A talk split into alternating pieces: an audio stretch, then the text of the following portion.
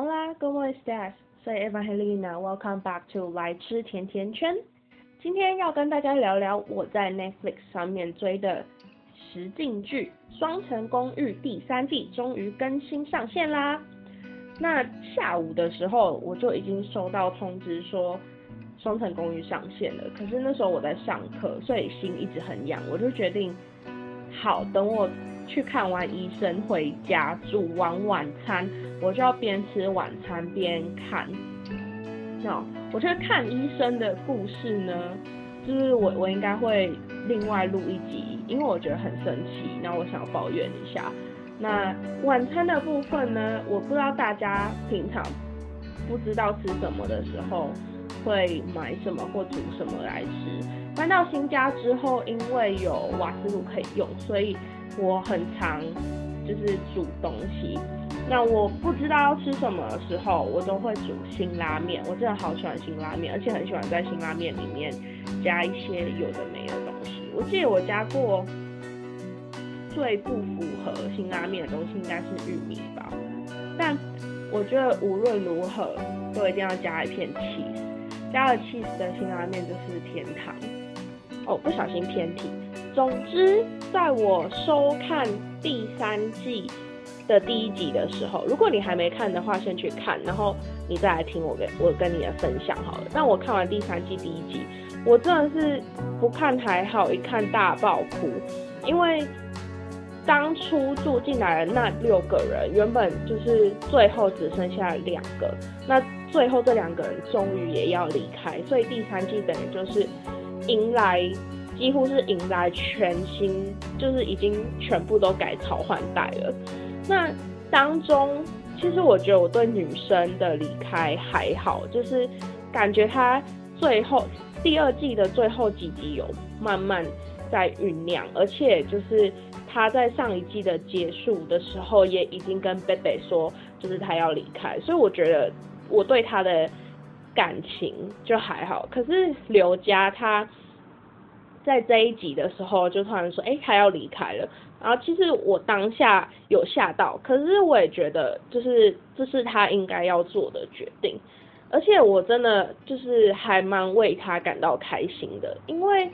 一刚开始进来的时候，他真的是很像小朋友一样，虽然说他好像嗯感觉很早就独立，很早就在打工，但其实他内心里面真的是。非常小孩子的一面，他说他想要当 Spider Man，可是他英文不好，然后也没有什么演戏的经验，就感觉他好像是很认真的构思了他想要做的事情，可是他没有意料到他要做这件事情其实困难重重，而且必须有经历很多的步骤，而且一直到第二季，他也还是。就闹出一些笑话，就是我觉得有时候看主持群在嘲弄他，我会觉得就是有点小难过。但是就是因为他不很多事情都还不懂，所以看到主持群在嘲弄他的时候，我就内心会觉得很复杂。因为看到第二季也还是有可能画画画的没有很好，可是他还是很有自信的拿给贝贝看，然后拿给其他人看。那他也想要尝试做菜，可是最后却不尽人意做出了花椰菜意大利面。我觉得这都是一个成长的过程。那我们还小孩在家的时候，有任何事情不对，或者是不会，我们第一个求助的一定是父母。然后再来，我们去学校之后，也也是在教育体系里面。就学到很多原本不会的东西，虽然可能教育体系里面教我们的是比较学术化的东西，可是其实生活化，我们也是不断的透过跟同才交流来来做，就是来学习。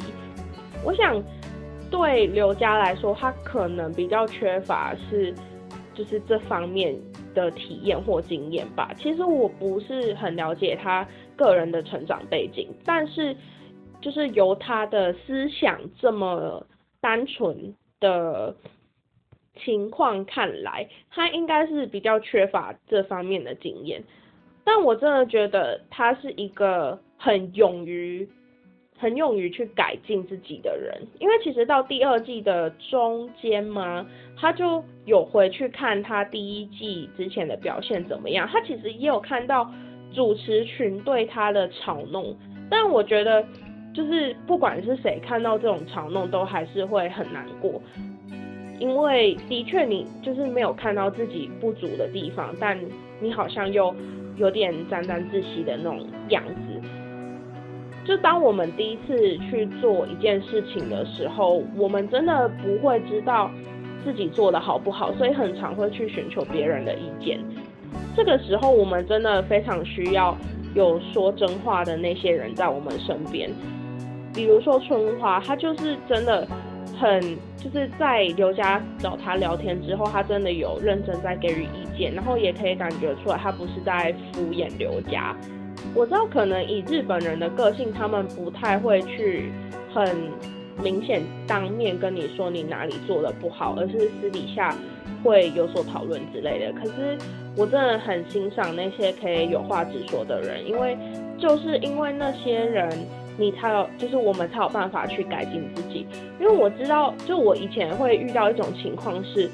被默默的讨厌，可是完全不知道被讨厌的原因是什么。所以就会更想知道原因，因为如果不知道被讨厌的原因，或者是不知道自己做哪里做不好，其实根本就没有办法，就找不到一个源头去改进，或者是就算你最后找到了源头，那你中间走了这么多的路，我觉得其实当初只要有一句实话，这些这些冤枉路其实都可以被避免掉。但虽然最后刘家给予的那个英语的演说，真的。还是有点值得吐槽，因为他的语气呀，这就是非常的像机器人。然后我有看到他的手稿，他的手稿那个 enjoy 他还不是拼对，然后 dinner 也还要查字典。但我真的就是非常的欣赏他愿意为了自己，或者是为了嗯，就为了想要的事情，为了梦想而去。改进的这份心意，我觉得很多人其实都很爱面子，然后就为了自己的面子而去忽略掉一些事情，或者是有可能，如果刘家今天不是这么单纯，不是愿愿意为了自己而改进了众人，通常大家听到这种就是嘲讽啊，或者是就是别人讲难听话，应该是会恼羞成怒的吧？可是。